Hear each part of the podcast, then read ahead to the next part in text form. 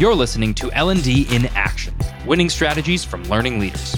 This podcast, presented by Get Abstract, brings together the brightest minds in learning and development to discuss the best strategies for fostering employee engagement, maximizing potential, and building a culture of learning in your organization. Today, my guest is Minette Norman. Minette is an author, speaker, and leadership consultant. The Psychological Safety Playbook, which she co authored with Karolin Helbig, won the Learning Impact Award from Get Abstract in 2023. Minette was named in 2017 as one of the most influential women in Bay Area business by the San Francisco Business Times and as Business Role Model of the Year in the 2018 Women in IT Silicon Valley Awards.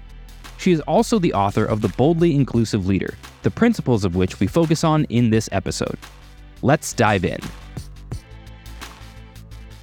Hello and welcome to L&D in Action. I'm your host, Tyler Lay, and today I'm speaking with Minette Norman. Minette, thank you so much for joining me. It's a pleasure to have you on the show. Thanks for having me, Tyler. I have to say, of the 40 or so guests that I've had on the show now, your educational background is probably the most fascinating to me, primarily because you and I have a similar background where we both wanted to be professional actors for a while. I studied film and television in school and I took a couple of acting classes, and you actually I believe you have a degree in drama, if I'm not mistaken. And I don't usually start my shows off this way, but this is a, a kind of fascinating story as you've told it to me. And I'd love to just give you the chance to open up by telling me how you transitioned from that background into your current career. Yeah, many people are puzzled by the fact that I was a double major in drama and French, and I ended up spending 30 years in Silicon Valley and am now doing what I'm doing. So I'll give you the brief version of how that all came to be. I did really want to be a professional actor and I studied acting. And I, when I got out of school, I went to New York City pretty quickly after I graduated, thinking, you know, this is the place to make it as an actor, and took acting classes and realized very quickly that I just didn't have a thick enough skin to be a professional actor because the rejection after going to auditions just hit me too hard. And I thought, I can't take this. And I certainly know people that I went to school with who have been professional actors, but not at the high tier. And their life is a hard one. So I definitely made the right choice. I think I made the right choice early on in saying, I'm not going to do this professionally. And I fell back on my second major, that French major. And that was the entree into my world in tech because what happened was while I was in New York City, I got a job at the French Trade Commission because I was fluent in French and they needed, I basically started out as an administrative assistant. And then I ended up leading the business library, running the library there. And it was at a time when they had just introduced the IBM PC. They went literally from having typewriters on desk to PCs on the desk. And I was really a quick study and I enjoyed it. I enjoyed figuring things out. I digitized our card catalog at the library, put it into a very simple database. And that led me into my career in tech. I decided after about five years in New York City, I wanted to move back to California where I had grown up. And this is now the late 80s. And I got my first job in the software industry at Adobe when they were developing Photoshop 1.0. And my claim to fame was that I wrote the Photoshop 1.0 tutorial back in 1989, 1990. And then I spent the next 30 years in the software industry.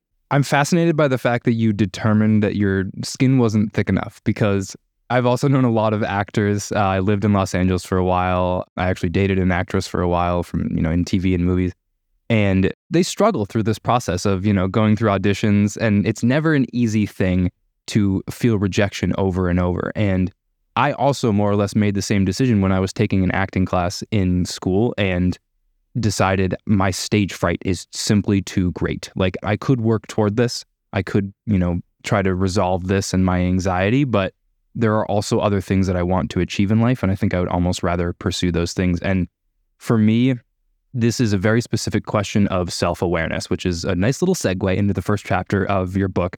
You encourage leaders, business leaders, to have self awareness and to, you know, pursue self awareness.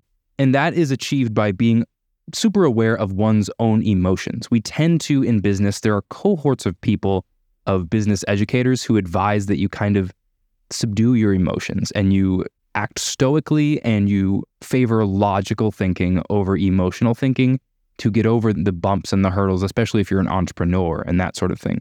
And I think we've all experienced, you know, workplace socialization, workplace social interactions tend to be emotionless compared to, you know, familial and friendship and relationship social interactions. So this is a, a difficult question for me. It's how, as business leaders, do we determine the amount of emotion that we show?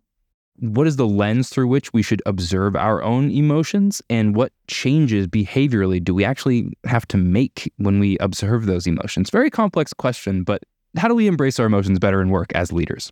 It's a big question and an important one. And as you said, I start with this idea that we need to be more self aware as leaders. And, and I can talk about that. I want to address the question of this turning off emotions and being stoic at work, which has been really the traditional model of leadership for decades that we don't show emotion, that we're strong and we're sort of, we have this shield up when we go to work. And I challenge that. And I'm not the only one to challenge that because as human beings, we cannot turn off our emotions. Our emotions are constantly happening, whether we're aware of them or not. And so, what I am advocating for is that we become more aware of them because when we are not aware of them, we go unconscious and we start to manifest behaviors that's often very unproductive. And it's an emotional response that we're not even aware we're having. So, someone challenges you as a leader, asks a tough question, and you're you're maybe afraid. Maybe the underlying emotion is fear of exposing that you don't know something. But the way it manifests is you lash out at that person who asks you the challenging question because you just don't want to deal with it. So you shut them down or you embarrass them. That is probably not your intent as a leader, but it's because you weren't aware of what was happening with your emotions that, oh, I'm feeling uncomfortable, maybe a little threatened. This is why emotions are important to recognize is if we're aware, I'm getting defensive, I'm frightened, I'm angry, we can say, okay, that's there. Let me choose a response that I am going to be proud of, as opposed to something I'm going to regret and have to do damage control after.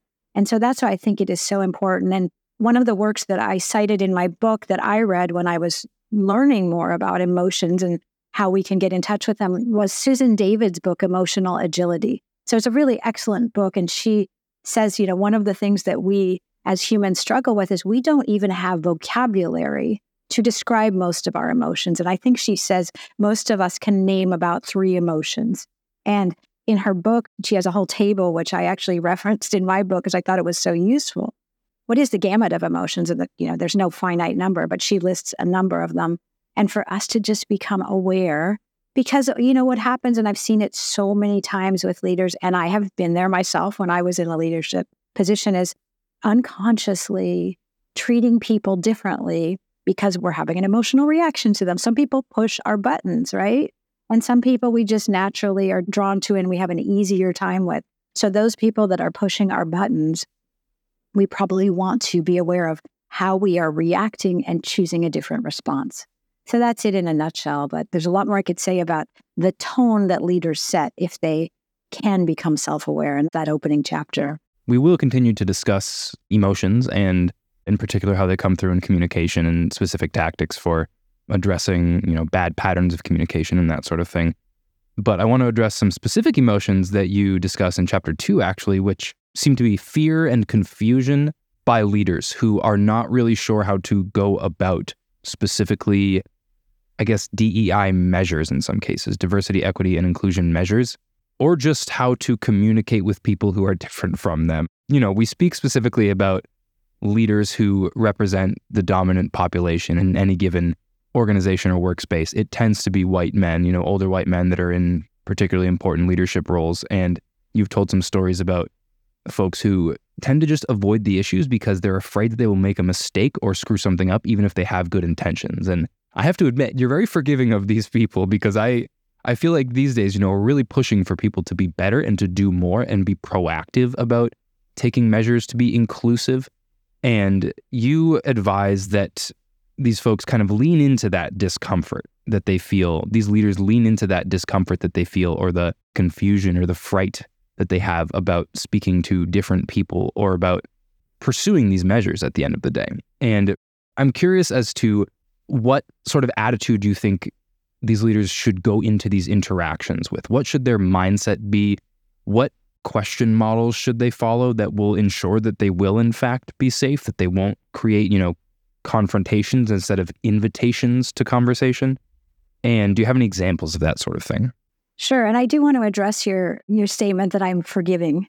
I want to clarify that, which is that it's not that I'm giving people a pass to not do this work. And in fact, That's my book. My book is an invitation to do this work. One of the things that I have seen a lot of that I do not think works is shaming people into changing their behavior.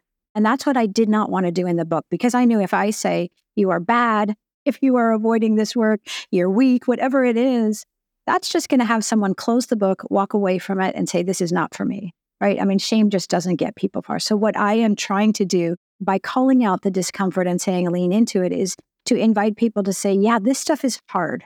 And even though I've been doing this work for several years and I was doing it when I was still in tech, there's so much to learn constantly. And, and our world is evolving, language is evolving, what is considered acceptable behavior is evolving. So we cannot get it right. And I put right in quotation marks there because there is no right.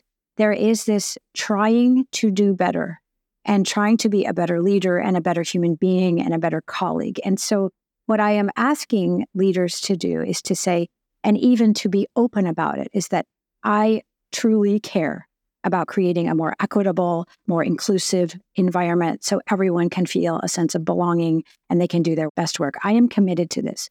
I do not have all the answers. I offer some language you can use. And the most important thing I think leaders can do is to get curious, to listen to others who are different from them. Because what I saw happen too much, and this is basic human behavior, is that we are drawn to the people who are most like us. This is our natural human affinity bias. And leaders don't get a pass on this. Leaders hire people just like them. They reward often the people who are in their model. They give them the stretch assignments and the promotions and the opportunities to speak, etc. And so what I am saying is that you need to get a little out of that comfort zone as a leader. You need to have a team of people that doesn't look or behave just like you. And you need to treat them all in an equitable way. And that means you're going to have to listen to the people who challenge you. You're going to have to get curious to understand where they're coming from. And you are probably going to have to drop some of your assumptions about what good leadership looks like, what success looks like, because not everyone is going to operate in the way that you are used to. And this is really challenging for many people because we are just comfortable. You've heard it. You say, like, this person's not a fit for our team. And usually that's coded language for they're different. And, you know, we have some bias here. And so we have to challenge all of those assumptions. And here's an example of something I was just talking to a person who works in a tech company, and they were just going through their annual review and calibration where they do performance review. And he, it was a he, he had to keep challenging the conversations that were saying things like, well, that person's, you know, a little bit assertive and that person is uh, overly ambitious. And who were they talking about? They were generally talking about women or people from underrepresented groups. Again, we do this unconsciously because that's the bias at play. So we have to constantly be challenging our thinking. And so, you know, this person who was calling it out, he said, like over and over, I kept saying in these conversations, can you hear that language? Now, would you use that same language in talking about this other person? And then people went, oh, okay, right. And they were open to it. So we have to challenge all of these biases, all of these assumptions, and they will, all of doing this will make us uncomfortable because it's just taking us out of what's natural to us as humans. So the reason I am forgiving of it is that because we all experience this, and it doesn't matter if you're a white male or anyone else, is that when we get out of our comfort zones, it's really hard for us and we want to retreat to the comfort. And I just encourage you not to retreat and to keep trying and getting curious to learn more about the people that are different from us. I want to give you a scenario then. So let's say one of these leaders that you describe in this particular chapter is currently reading your book and they're learning as they go, saying, okay, I'm feeling more comfortable opening up these conversations and sort of advocating for DEI principles, for creating a diverse team of my own. And they're starting to make those moves. But their lack of familiarity with how to have those conversations can still be problematic. Some issues can come up, you know, with things like exoticizing certain people in the way they speak to them, microaggressions, othering people unintentionally just by virtue of like targeting them for questions or kind of using them as, you know, the teacher of certain ideas. I see that very commonly, especially on like social media, but it, I've seen it happen in the workplace as well. Whereas everybody wants to be a critical contributor to a workplace for the job that they're hired for, some people are just kind of passively or additionally assigned a role of, you know, diversity uh, advocate or diversity representative because, you know, they don't represent the normative or dominant population. And You also write about psychological safety, the psychological safety playbook. To me, there's a long moment in there when leaders, especially like managers, middle managers, are learning these things where psychological safety just probably isn't present because if a manager is discovering these things, is figuring them out, that probably means that the people on their team, even if it's a diverse team that's being invited in, it's still going to be an uncomfortable time while that leader kind of figures out how to have those conversations. And I only bring this up because there's generally another category of checks and balances here, which is the organization itself. You know, there are higher up leaders, there's HR, and there are whoever created the company, executives, who can make deliberate decisions to emphasize psychological safety throughout the company, to emphasize DEI throughout the company in various ways. And I'm just curious if you have any advice from that sort of greater systematic standpoint what can be done by those higher up leaders and you know different teams like maybe L&D, HR to ensure that even in teams where you know a leader might be somebody who really wants to make this happen but just isn't quite sure how to have the conversations how to really do it correctly yet and is actively learning that their teams and the people that still work for them still feel psychologically safe. Do you know what I'm saying? Yeah, well there's a lot there.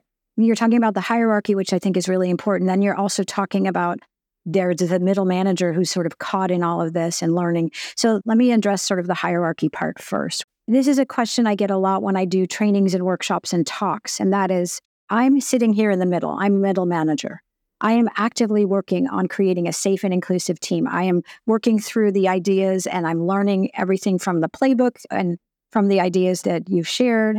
And I'm committed to creating a psychologically safe environment. And my team and I are making progress. However, our executives don't seem to care about this. And this is a problem. And this is one of the most common questions that I've gotten in my work with clients. And so, what I always say here is that you can influence to a degree, but you control only basically what your purview is your team and the people that report up to you. And so, you can do everything in your power to create a great working environment for your team, your direct reports, maybe your colleagues as well, your peers. However, if your leadership senior leadership, exec staff is not open to creating an inclusive culture, it's probably going to be that you're going to be more of a bubble. Maybe there'll be pockets of this throughout an organization where there are individual leaders who care deeply and are investing in the work that needs to happen. I hope, you know, that what is changing, and I'm seeing it more and more, is that senior executives are realizing, and this is coming through the pandemic and all of the things that have happened in the last years, that we need to create something different. You know if we want to be a culture and an organization that not only can attract great talent but retain great talent. And we're seeing that people are leaving organizations because the culture does not align with their values. And so a lot of that is about can i show up as myself? And i'm not talking about sharing every single detail of your life but can i go to work without covering who i am can I fully participate in the organization? And so leaders, I mean, certainly the leaders that are bringing me in and bringing in colleagues that I know who are doing similar work, they get that it starts at the top and it trickles down. One of the things I say is leaders set the tone for their organization. I think that's one of my chapters in the book. And that is really true. People are watching your every move, what you say, what you don't say, what you reward, what you tolerate. And again, it comes back to self awareness. If you are not consciously setting the tone and really living the values that you're purporting to care about, then people won't believe it and they'll be cynical. And ultimately, they'll check out or they'll leave your organization. So I'm seeing some encouraging signs. And I'll just give you an example of this is what I think commitment to the work means. I was recently engaged with a superintendent of schools. So this is not in the private industry, but superintendent of schools. He's a relatively new superintendent. He inherited a school district that had been through a lot of turmoil. He said, I want to bring more humanity to my leadership. And he basically decided we're going to start with the foundation of psychological safety, which is where I think we have to begin. And then we can build on that. So he had me do a full day workshop with them. And then we're working together monthly on Zoom because he understands that this is not a one off thing. This is not, I read a book and I'm done. It's that it's ongoing work. And the only way we will make progress as a leadership team is if we work together and we explore the wins and the failures and the challenges along the way and we talk openly about them. So I commend leaders who are doing that kind of work and I hope to work with more of them. a big part of this process is listening well, whether you're a leader who's learning more about your team or you are a higher up leader who's listening to, you know, the heartbeat of the organization. You have to speak to people individually and you have to listen very closely to how they feel, their emotions, and to what's going on, the feedback that they're giving about the organization, about team processes, team success. You have to listen very closely and you dedicate a chapter to that. You do lay out a framework for active listening that rejects the impulse to sort of frame your response before you've actually fully heard the person. And I use the term heard in a way that is greater than, you know, orally hearing with your ear. I, I think it's important to understand that we're talking about really hearing what somebody's saying. And that may mean that what they're saying explicitly with their words isn't exactly what they mean. And you need to have follow up questions and you need to listen actively. Would you mind going through that framework that you set out in the book? Happy to. It sounds so simple, right? Just truly listen to understand and don't respond until you've fully gotten what the other person said.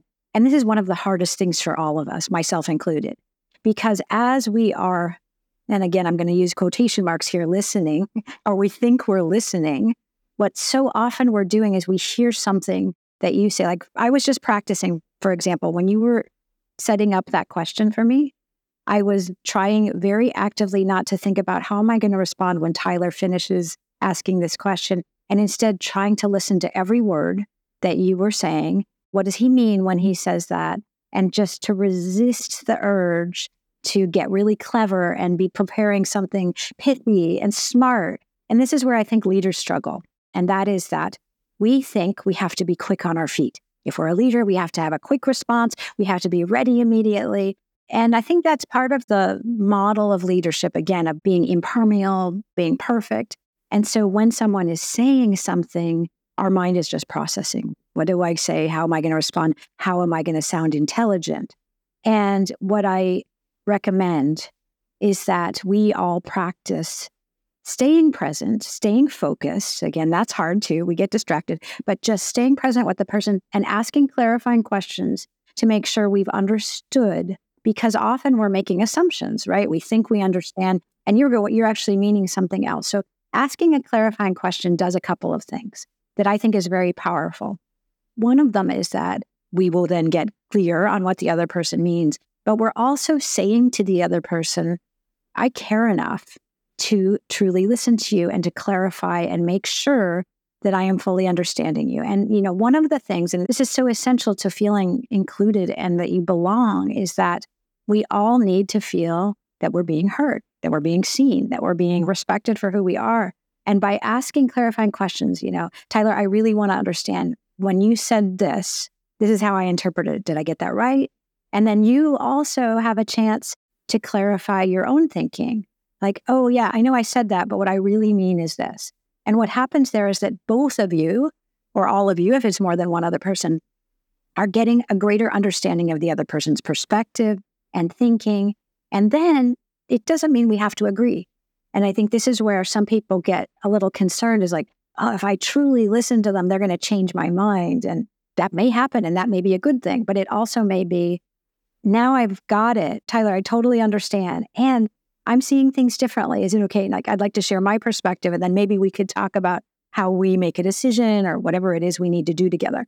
And then I share my perspective that may be very different. I think this is where we can engage in true dialogue where we can discuss things that may be challenging and where we can get different perspectives on the table and talk about them in a productive way instead of shutting them down or just offering a rebuttal immediately and not truly understanding and hearing. Because when we don't, and maybe I'll just take the negative of this, is when we don't listen well, when we are just preparing our response, what happens is people stop feeling heard, right? You feel like, well, it doesn't really matter what I say because they just have their own opinion. They don't care. And then what then happens is we tend to silence ourselves and we edit ourselves and we stop speaking up and we stop speaking our truths and we stop challenging. And then the whole organization loses out on probably very important perspectives and ideas and maybe innovations. And so listening is just one of the most fundamental leadership skills that we can all get better at. And this is funny in a workshop I did recently. So this was even set up as a exercise in active listening. and it was in trios. And so each person took turns answering a question while the others were just supposed to listen to understand. And one of the participants afterwards reflected back and she said, You know, I was really good the first round. The first round, I was completely listening. I was all in, I was getting it. Then the second person started talking, and I realized I was up next. And I immediately started thinking about what I was going to say. And that was even in a setup exercise. That just shows how challenging it can be. So we have to consciously practice and stay in it. And when we start thinking about what we're going to say, just bring ourselves back and go, okay, hold on. Make sure you're understanding before you go there. It must be really difficult for you to practice this in scenarios like this right here in a podcast when we're talking about a book that you've written and concepts that you've probably given extensive speeches on and you in some cases might have canned responses for but maybe not. Maybe you practice not doing that. And i think that's really fascinating because i have to say i've spoken to some people on the show who have clearly keynoted their ideas fully and it just kind of you know comes out in that way. But i do really appreciate the way that you listen actively on this and i can really feel it. So thank you for that Minette yeah, and I do not have a canned response. I mean, certainly I have ideas that I am convinced are important, but I've been on lots of podcasts now, and I would say no two of them are the same because I am truly practicing what I preach, and I'd rather stay present and have a less scripted answer than just give you something canned, which isn't very interesting, probably. Yeah. One more question about that communication chapter. So, you talk about identifying and working around instinctual responses like defensiveness. This, for me personally, has been one of the most significant developments in my relationship life in the past several years is understanding when I'm responding to something in that instinctual way that is negative, that is, you know, protective of myself and in some cases irrational and how, you know, my brain and body isn't really reacting in the way that makes the most sense for me or for that conversation and this manifests itself in many different ways, but I think there are things that trigger us that cause us to react that way. And we have that sort of fight, flight, freeze reaction. Would you mind explaining how to identify these sort of negative instinctual responses and how to return to a more openness in the conversation that we're experiencing? I think it's one of the most important topics. And as you said, in your personal life, it has shown up for you. This is true. And so this is not just a professional setting. This is in all of our interactions with people. We do get defensive, and that is normal. And I love the neuroscience behind it because I think it's so helpful to understand what's going on is that our brains are designed to keep us alive and safe. And they do that very well. And whether it's a social setting or a professional setting, or you're about to get hit by a car in the street, our brains don't really distinguish between what danger looks like. So if someone criticizes your idea in a meeting, or your partner yells at you, your brain responds that you are in danger. And that's, as you said, the fight, flight, freeze response. And it does serve us well in a physical setting when we are going to jump back from the car about to hit us in the street. And it usually doesn't serve us as well in a social or professional setting because those reactions, if you think about them, fight. What happens when the fight reaction kicks in? Well, often, and I remember this happening to me many times, is that someone criticized me and I did not really tailor a response. I instinctively responded and I criticized them back in a harsh way. I may have like snapped at them or just deflected right back at them. Well, what about you? And that generally, and I would say in most cases, doesn't go well because when we're feeling defensive and we fight back, the other person's now going to get defensive and it goes into this battle of all of us are just in this fight, flight, freeze. And when that happens, we basically have no access to our prefrontal cortex because we're in that survival mode. So we can't think clearly. That's the same thing about when we freeze. I was just talking to someone who said, I go into this almost tunnel vision where I can't hear, I can't think, I am just frozen. That's a very common physiological response to being attacked, being defensive. So the most important thing is first to be aware it doesn't mean you're a bad person because you get defensive. It means you're a human being whose brain is working. So I think take away the judgment and then think about what can we do? And what we can do is to get I'm coming back to self-awareness. Notice what happens when you get defensive because each of us will have physical responses. And for me, I can tell immediately my face feels bright red and hot.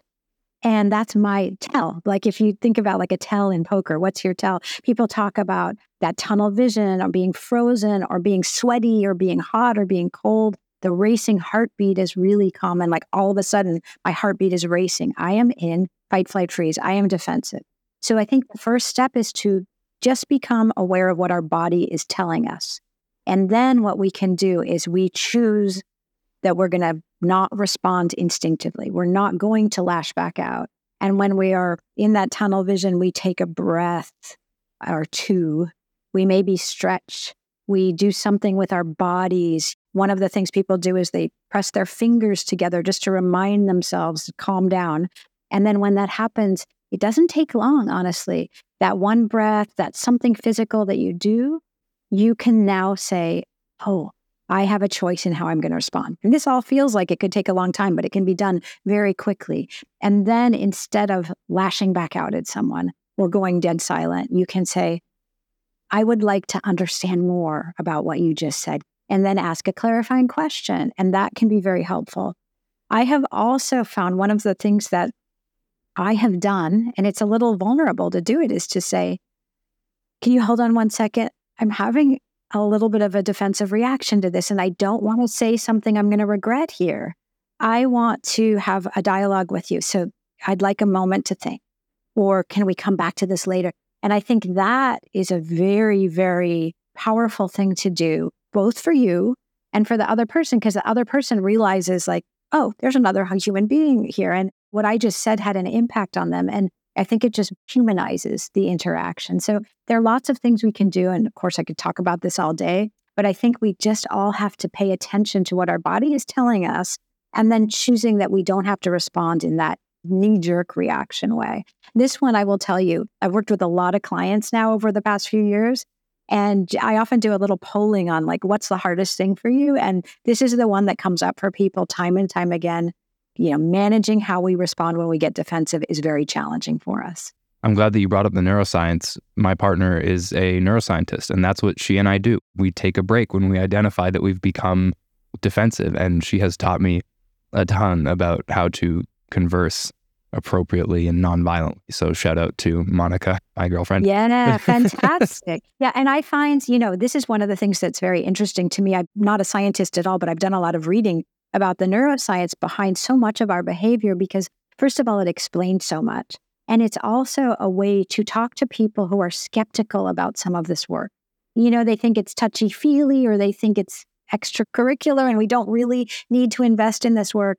And when we talk about the neuroscience of what is happening to the brains of everyone you work with, suddenly the skeptics often come around. So I use neuroscience often when I'm talking to engineers or scientists and things like that. It helps them understand what I mean. Yeah, I think as soon as you learn about the neuroscience and then you observe the actual effects that you just described, you know, the things that happen to your face and to your body, it all becomes very clear that this is very important and very real because you become more in tune with your emotions in those moments and you can observe over time how your thinking changes in response and in correlation to those feelings and those physical, physiological reactions. So it's a really fascinating topic.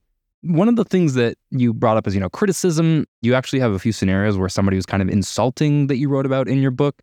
And one of those feelings that can result from that, I feel like, is exclusion. If you're in a meeting or if you're with a group of people and somebody acts that way toward you and nobody does anything about it, you know, you're going to feel like excluded. And I, to me, that's that sort of like innate sort of tribal primal need where suddenly you're you're having that defensive reaction because you're thinking, oh my gosh, am I not you know welcome here? Am I did I say something silly or is, am I just being treated cruelly because I'm not respected? And you write in the book that exclusion is a lonely feeling. That to me is something that we've probably all experienced at some point. And this is in your chapter on empathy. And I just kind of want to ask you, why do we need this education on empathy. At the end of the day, should it not be our default, especially as leaders, to be empathetic and compassionate? Where did we go wrong that we need to be taught about empathy and compassion in the workplace or anywhere really? What are the forces that said, hey, it's better to not be this way and then, you know, we have to come back around and teach each other to do this correctly. What do you think is going on here? Oh, this is a big topic. And you know what's really interesting is empathy was one of the first topics I started diving into when I was still in the tech world. We even talked about empathy for the customer when I was in tech. That was something that you could talk about. Like, we need to be empathetic to the customer and give them a great experience. But what I was exploring is why do we not have empathy for one another at work? And to your question, where did we go wrong? I think it comes back to this idea that you started with at this podcast, which is that the notion we need to leave our emotions at the door, that we shut off our emotions when we come to work. We need to be stoic. We need to have this mask of sort of invulnerability up. So I think empathy is one of the things that some people may be naturally more empathetic than others, but everyone has the capacity for empathy. But where I think we go wrong comes back to our natural biases, which is that empathy is easy for us when we connect with someone. Like if I see you as, you know, Tyler, you're just like me, we were both actors, like I'm just going to have this natural empathy for you because I see something that we have in common. If you are someone where I feel like we have nothing, like we're politically opposed to one another. We're philosophically opposed to another. We have completely different backgrounds and cultures and ways of thinking. It is going to be harder for me to empathize with you. And here's an example. I will just tell you from my own life. And this is where I learned a lot about empathy. I had a colleague I actively disliked. And I'm just going to say, we rubbed each other the wrong way. He and I were as different as night and day. We saw the world differently everything about us, we were just polar opposites and we were constantly bickering and we were at each other's throats. And it was pretty unhealthy. And I was unconscious of it. I was not aware I was being pretty nasty to him and I was maybe embarrassing him in public and he was doing the same to me. And it was one day when he just called me out. He said, Minette, I want to talk to you. I feel like you're trying to shame me in public in front of our peers and our manager. And I suddenly had this moment of like, I don't necessarily have to like this person, but I feel empathy right now because I don't want to embarrass him. I don't want to make him feel bad. And he didn't want to do the same to me either. And so suddenly we both had this, I would say, a softening toward each other. We don't have to be best friends. We don't have to go out for coffee or drinks, but we have to treat each other with decency and respect in the workplace. And I think this is hard for us sometimes because we aren't aware of what's happening and we are not thinking of them like just like me he cares about his professional reputation and he doesn't want to be embarrassed and in my book you probably remember is that i include this practice that i learned about this just like me that if we can think about the things we have in common like just like me he cares about his friends and family and just like me you know he cares about his health then we we start to humanize the other person instead of othering them and calling them like labels like a jerk or whatever it is. And so very interestingly and I, I believe i put a reference to it in the book there's a study that i've been reading every year that has come out i think for about eight years now called the state of workplace empathy report that's put out by Businessolver and it's fascinating because what they've been seeing every year is that employees care deeply about having empathetic organizations and empathetic leaders. And leaders think that they are already extremely empathetic, but their employees are not seeing that. So, going back to your original question, we have strayed from what empathy and compassionate leadership looks like. People crave it, and leaders probably need to pay a lot more attention to how they show up in a way that appears empathetic and compassionate to their employees because there's a big gap right now. Similar to the just like me tactic is inviting storytelling, especially when it comes to inviting people into teams, creating diverse teams, and understanding how to be a cohesive team that is made up of people with vast differences. You recommend allowing everybody to tell their story or some component of their life story.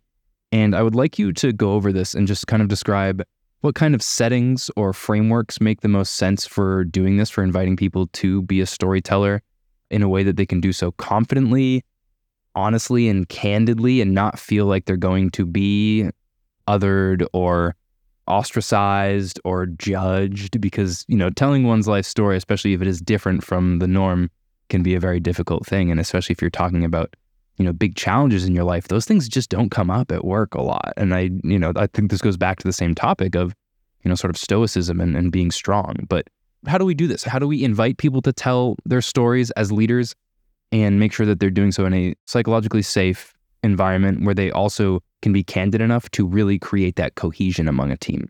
Yeah, and you can't ask people to just, hey, tell me your life story and expect that they're right, because that's going to put someone on the spot and make them feel very uncomfortable.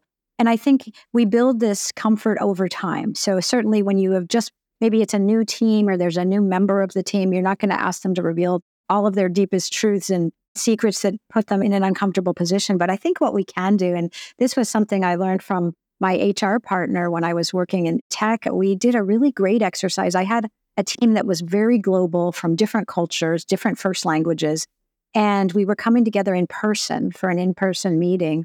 And she suggested we do something that is kind of like telling your life story, but it's in a non threatening way. And what she suggested that we do is that we each create a poster that we would actually walk through, but it was, you know, a physical poster. You don't have to do this, but that was basically, it was called Your Lifeline. And it was like, what do you want to share from your life? And it doesn't have to be everything, but what were things that had an impact on who you are as an adult today? And you get to self select what's in there, right? You don't have to reveal things that make you deeply uncomfortable.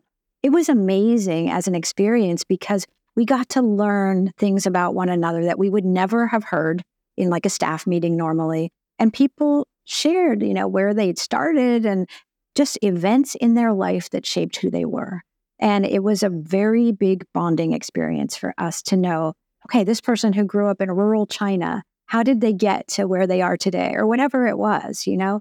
And I think those kinds of ways are less threatening than saying, tell us something that was really hard for you when you were growing up. You know, then that puts people on the spot, especially people who came maybe from socioeconomically challenging situations. I met someone who spent part of her time living on the streets of Oakland. She was a successful professional today. Like she chose to share that at some point, but that was her choice, you know, and when she was ready to share that. You write a chapter about inclusive meetings. I would like to just go over very simply some of the key principles to holding inclusive meetings. This is one of my favorite topics because I have been in so many bad meetings over the decades that I spent in the business world. And what I mean by a meeting that is not inclusive is kind of your typical meeting that if you don't consciously try to create a meeting where everyone feels included and that everyone has a voice, what happens is that you have a couple of dominant voices who do most of the speaking, and you have the rest of the people in the room or the virtual room who are silent. And those people have great ideas and they probably have really important contributions to make, but they can't find a way in to this loud, dominant couple voices that are taking over, or they, because of their identity, feel like their voice might not be welcome. There are lots of reasons. They've been shut down in the past. So they're going to be very wary before they open their mouth again. And so I think what I really recommend, and this is a fun thing for a group to do, is to craft your own rules of engagement with the teams that you meet with regularly, what would make it so that everyone in this meeting could fully participate? And some examples are well, we send an agenda in advance so the people who need more time to process and prepare come to the table already with some ideas formulated. We do turn taking in a meeting to make sure everyone who wants to speak has a chance. And we offer alternate ways of contributing if someone just doesn't like speaking in public how else can we contribute, perhaps asynchronously or using a chat function or a polling function or something? There are a lot of tools we can use. How do we handle interruptions? Because when people get interrupted repeatedly, they start to feel that their voice doesn't matter. And again, they'll just shut down. So there are lots of things we can do. I like to use a lot of online whiteboards or whiteboards so that we can get all the ideas on the table quickly and then have a framework for discussing them. There are lots of techniques. And when I recently did, I was working with a group of about 50 people, and I had them in tables of five just come up in a few minutes. I think we gave them 15 minutes, come up with your set of inclusive meeting guidelines. They were phenomenal. There was a lot of overlap, but then they had some new ideas, each of them. And I think, why not do this and then have someone who plays a facilitation role is in a rotating way. So not everyone's not someone being the facilitator every time, but get used to having facilitation at meetings to ensure that everyone can fully contribute and that people are listened to respectfully. With all this talk of moving past the stoicism and suppression of our emotions at work and being strong, moving past all of that, you actually recommend that we invite joy into the workplace. So, this is really for me, it's kind of the other extreme. We're going from work, which is very serious. And at a time right now, oh man, it's tough out there. The economy is not doing great. And business has been tough the last couple years since the pandemic. Things have been different. But you do recommend inviting joy into the workplace. And you give a few examples of how you've seen this and how you've helped facilitate it. Ultimately, the examples of this that I've seen have kind of always been the same sort of thing where I honestly feel like it's very similar to what you just described in meetings where you have a couple of funny guys. You know, you got funny guys in the company who, yeah, they're funny and they're fun, but they do the same sort of thing where they end up kind of like bogarting the conversation a little bit. And it's very rarely like an overtly bad impact, but it does establish like who the strongest voices in the space are, on the team are. Even if they're mostly making jokes, those people still have a degree of power just by being confident enough to speak like that.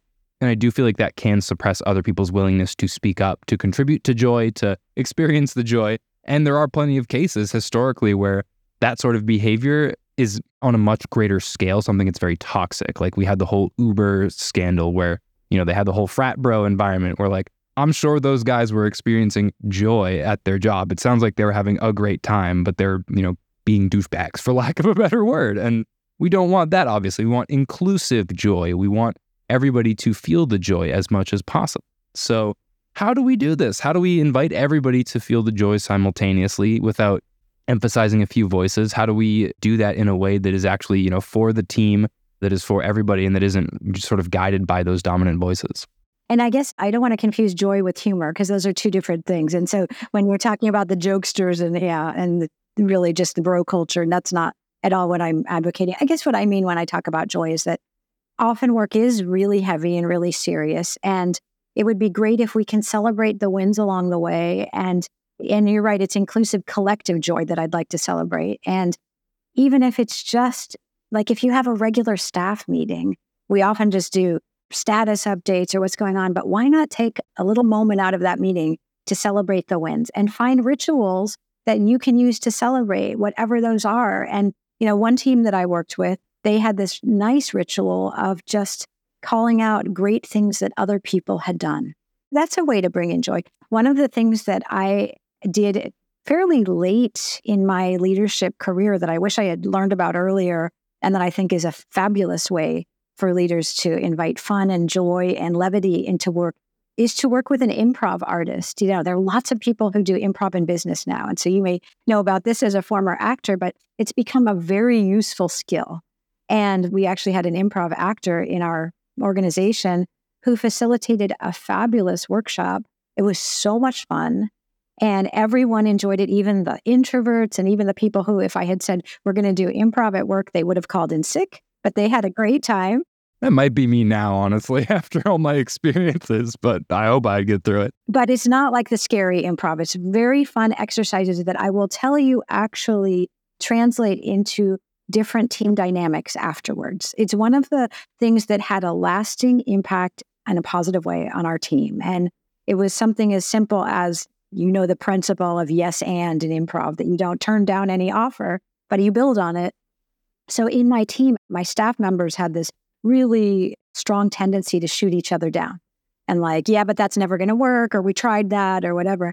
And after we had that exercise or that improv workshop, we had new language. And so whenever someone did that thing of like, yeah, we tried that, it doesn't work, we would all just say with a big laugh and a big smile, yes, and. And suddenly we all shifted our thinking and shifted our mindset and like, okay, let's stop shooting each other's ideas down. So that kind of thing, it brings levity, but it also brings better performance. And that's what I'm talking about, about joy. It's like, let's celebrate the wins. Let's remember that this doesn't have to be so heavy every day. Yeah, I like that a lot. All right, before I let you go, Minette, can you just let our listeners know where they can learn more about you and your work and the book, which I'm holding up on the screen right now if you are watching the podcast instead of listening to it? Can you let us know where we can learn more about you? Yeah, probably the easiest place is my website, minettenorman.com. I have a sample chapter of my book up there. You can get in touch with me. And also, I'm on LinkedIn a lot. So find me on LinkedIn as well. Perfect. Well, thank you so much for joining me, Minette. This was a fantastic conversation. And for everybody at home, thanks for joining as well. We will catch you on the next episode. Cheers.